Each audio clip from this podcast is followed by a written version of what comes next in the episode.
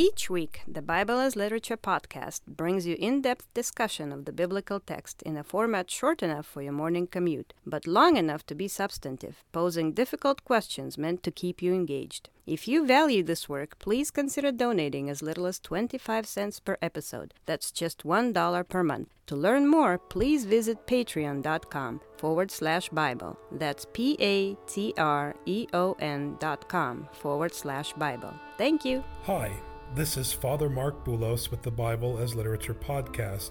What do the narratives of Exodus and Daniel have to do with the resurrection of Jesus Christ?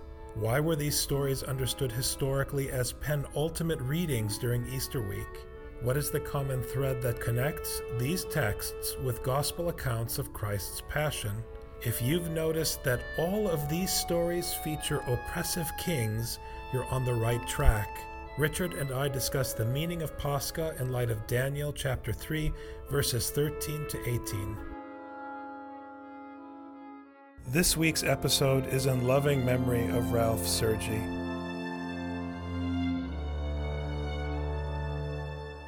You're listening to the Bible as literature.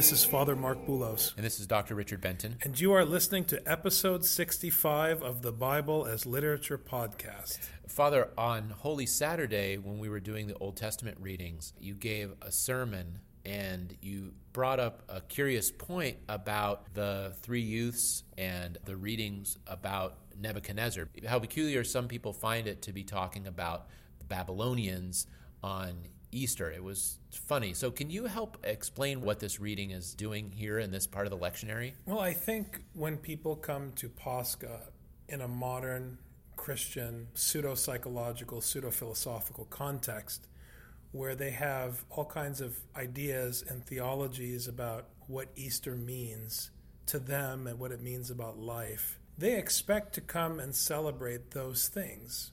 They want to hear about how now they get to live forever they want to hear about how happy things are going to be now that Jesus has reversed death. I mean, this is they think about it in these very self-interested ways, which is a sign of the times, frankly. And I think when you approach Pascha with this mindset, what can I get from the resurrection? What is in the resurrection for me? What can I take away from this for me? How does the teaching of the resurrection in the New Testament really show the validity of our liturgy? This is the way people think unfortunately.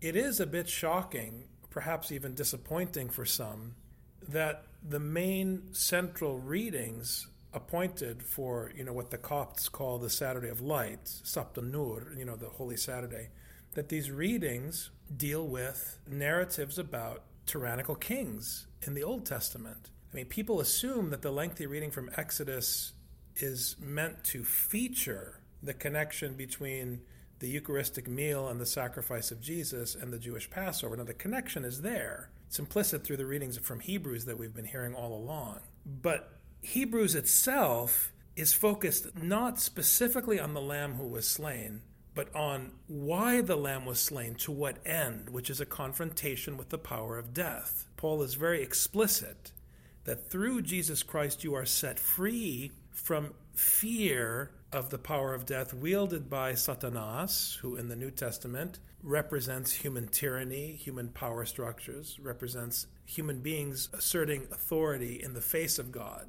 against God by asserting themselves. In the Exodus readings that we have, it's not just highlighted that the people were set free from earthly tyranny, but they actually lied in order to try to get themselves back under earthly tyranny and said, We told you back in Egypt that we didn't want to come out here to the wilderness. They never said that. They actually were crying out, and that's why God decided to free them from this earthly tyranny. So there's something about the hold that earthly tyranny has over the people that not only can't they free themselves, they don't want to free themselves. And I think that theologians, when they hear the Exodus reading, they get excited about Jewish liturgy and about the word Passover and about how ancient our rites are and all of these Eucharistic connections they have in theology and so forth.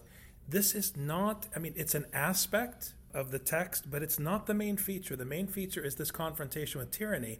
And I would even say that they assume very often that the stories of Exodus and the stories of Daniel are metaphors that are applied to the resurrection. But I think they have it backwards. I think that the resurrection is pointing back to what's happening literally in Daniel and Exodus which is a confrontation with human tyranny. Chrysostom talks about it very clearly in his Paschal homily, which is read in Eastern churches every year. He talks about being set free from the power of death. And in the passage that he quotes, where this famous you know, Greek word epikranthe, embittered, I mean, he borrows from the Septuagint language about the day star that fell from the heavens. So we understand that hell swallowed Jesus and couldn't digest him. But in Isaiah, in the passage he's quoting, the one that caused the bitterness when he fell down from the heavens was the king of Babylon. Chrysostom was no dummy. I mean, in the narrative of his sermon, the king of Babylon is his power is being supplanted even in hell, so that Nebuchadnezzar is denied the privilege of souring the belly of hell.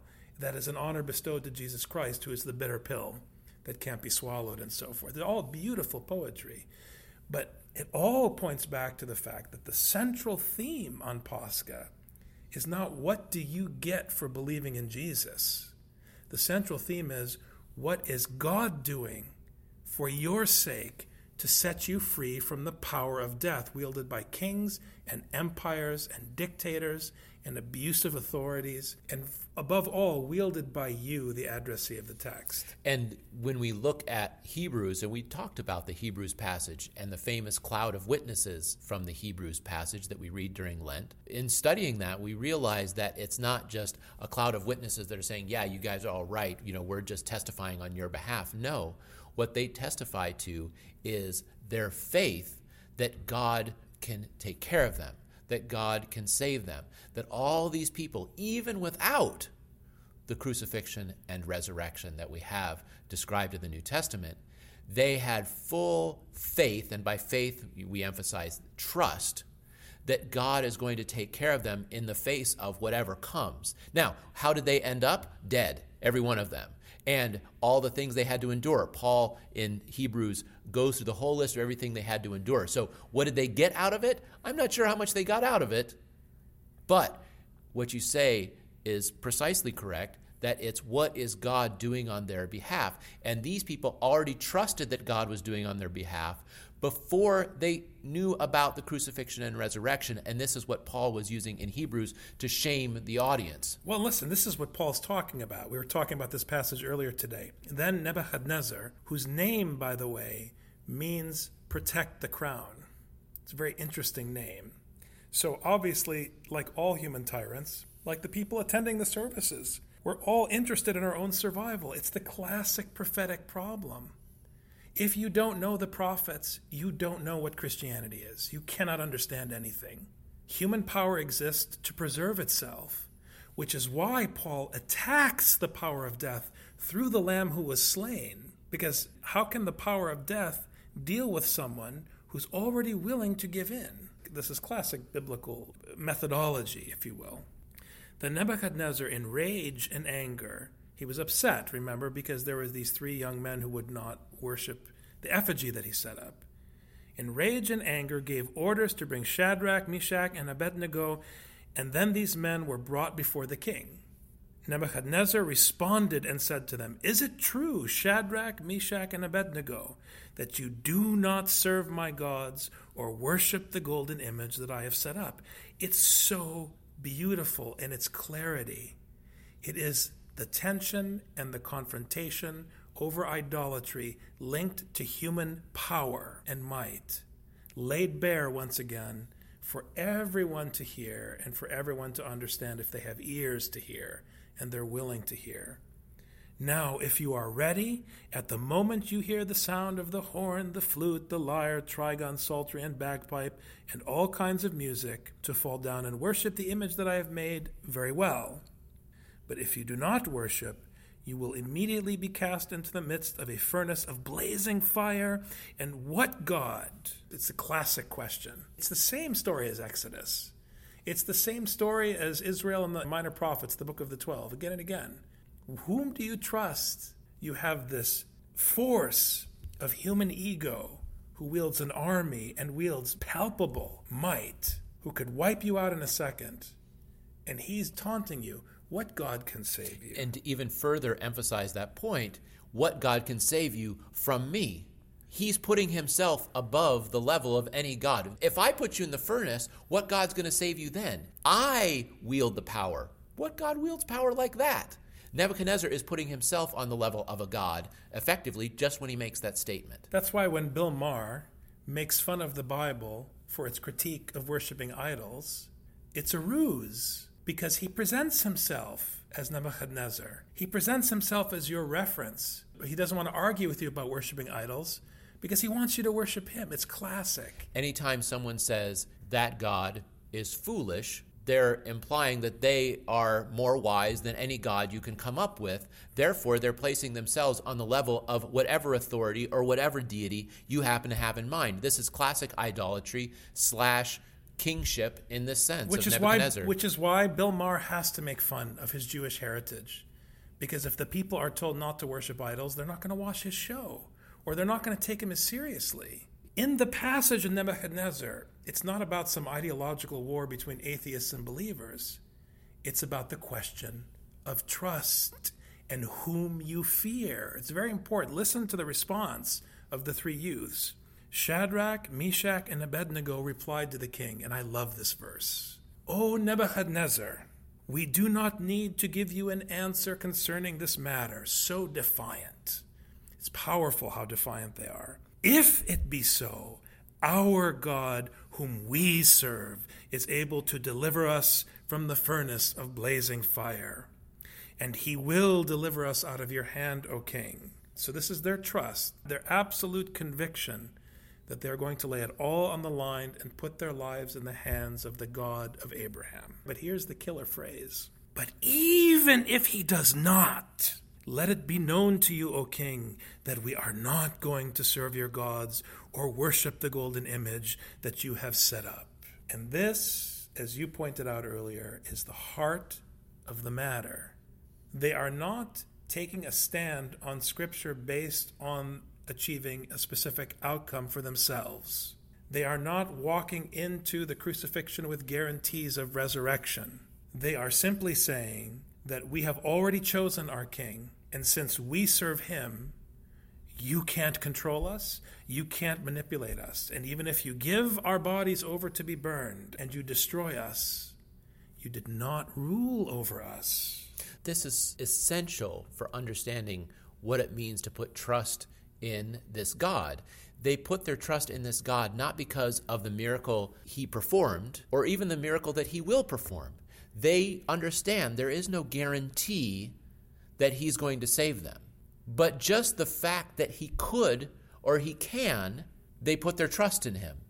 And they undermine the statement of the king saying, I have complete control over you. No, there's one who has control. He's the one who says we live or die. Now, what's he going to say, live or die? That we can't say. But he's the only one who says whether we live or die. You, you know, you do this thing, but there's one who is more powerful than you. And this is the assurance with the lack of assurance that one has when one approaches biblical judgment before the God of Abraham, which is that, yes, he can always save you, but that doesn't mean he will save you. But it doesn't matter because he has promised you that if you put your trust in him, you'll never be anyone's slave. And that's the freedom that is essential about this. And that's why we read so much about the passion of Jesus, because the passion of Jesus is the playing out of the two authorities the biblical authority of God the Father and the authority of the world empire, Caesar who has the ultimate power. And this is what's being played out in the passion. That's why the passion is so essential for us. I've talked to people who say, oh, you know, we shouldn't have Jesus on the cross because we worship the resurrected Christ, not the crucified Christ. We talk about, and you talked about in your sermons, Father, the problem of everyone's rush to get Jesus off the cross during the Passion. And that's because we can't face the possibility that maybe Caesar actually is more powerful because this is what Jesus is proving when he's dead up on the cross that maybe Caesar is the one who's more powerful. If these three youths had been burned up, maybe Nebuchadnezzar was right. Maybe no God can help. And this is the dilemma that God had even during the Exodus because he says, You know, I'm sick and tired of these people complaining. Maybe I'll just eliminate them. And Moses, I'll just raise up a new people from your seed. And Moses said, But you know, if you do that, everyone's going to say he couldn't help them survive in the wilderness.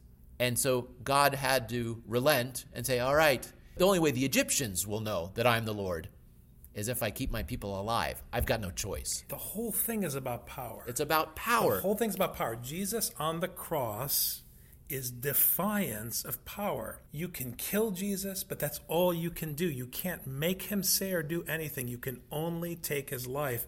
And the ultimate proposition of Scripture is that all life is in the hand of God. So even that power that Caesar seems to have will be taken away. As we hear in the story of the talents. You know? And having Moses approach Pharaoh with simply a staff, and to have the three youths approach King Nebuchadnezzar with nothing but trust in their God, and to have Jesus approach with nothing except faith, trust in his Father without even words. How dare you speak this way to the high priest? Right. He says, What did I say? All I said is, I've said everything I'm going to say. When he's approaching trial, won't you say anything to defend yourself?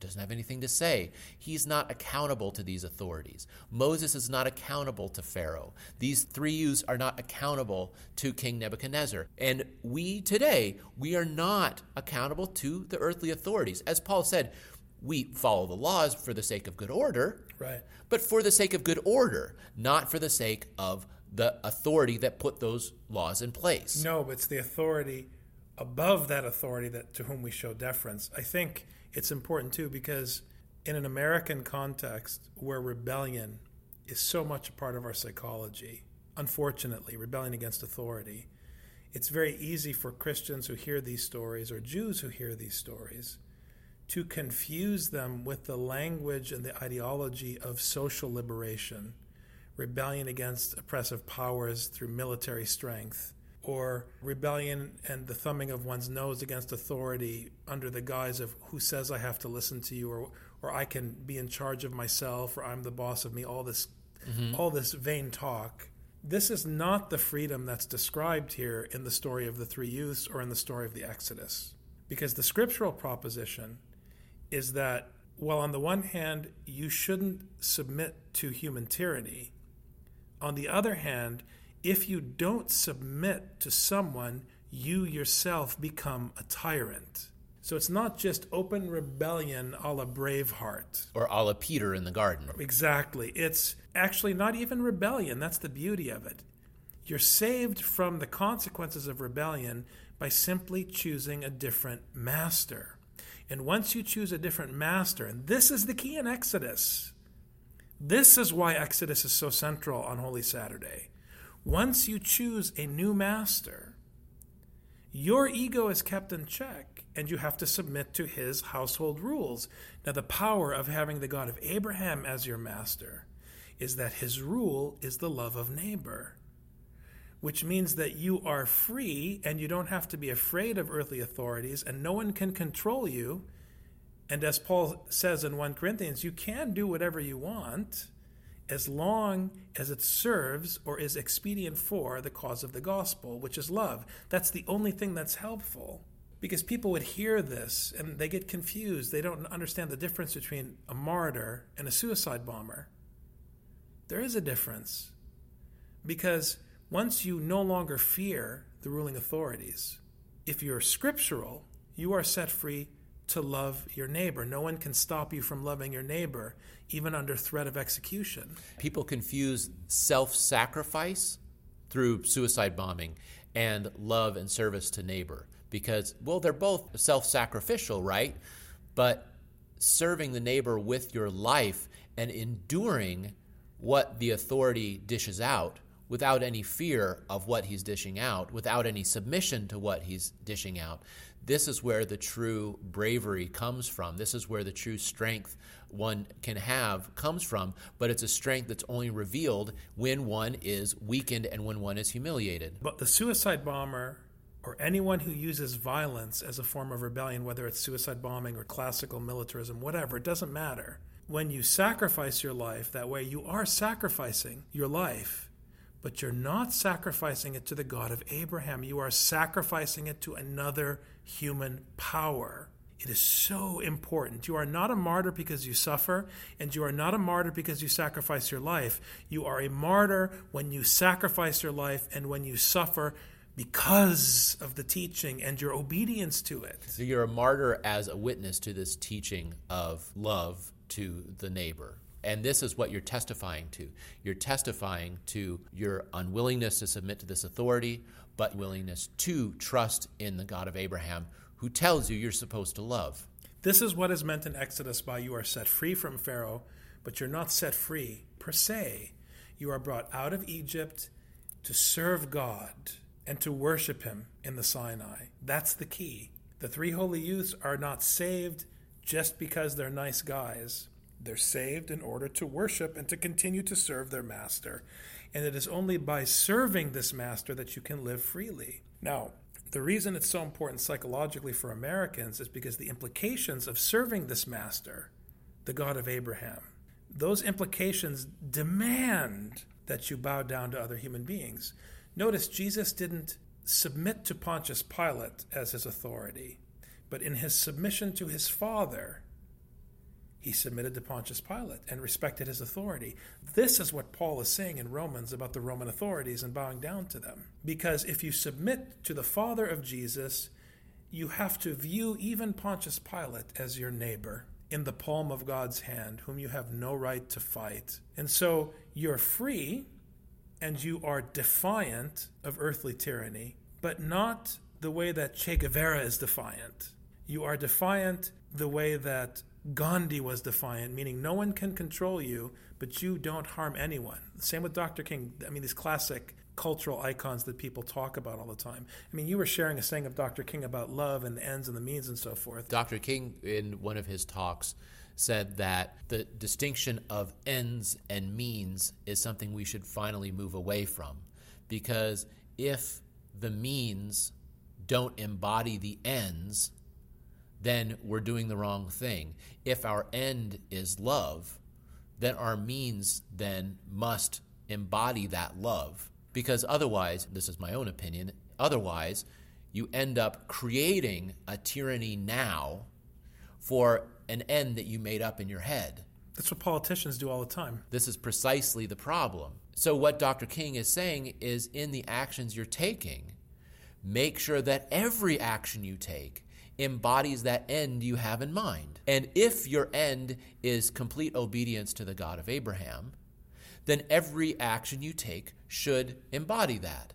Now, when Peter cuts off the ear of the soldier in the garden, preventing him from hearing the gospel, he can't have that be compatible with the God of Abraham, who is embodied by the Torah if you have someone who can't hear. So Jesus has to say, we're not doing things that way. King is, in his own way, expressing Paul's teaching in 1 Corinthians that you can do whatever you want.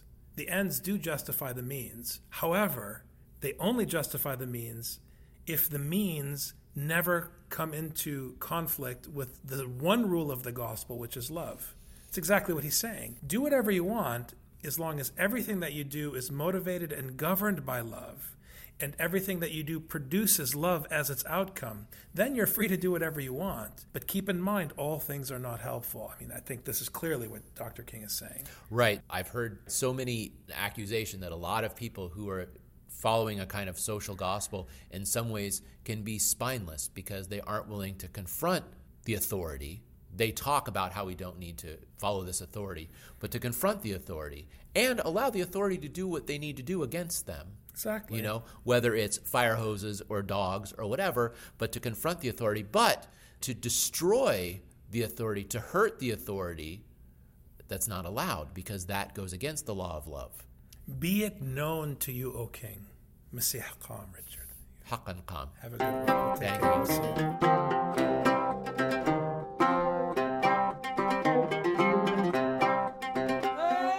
Just heard the Bible as literature.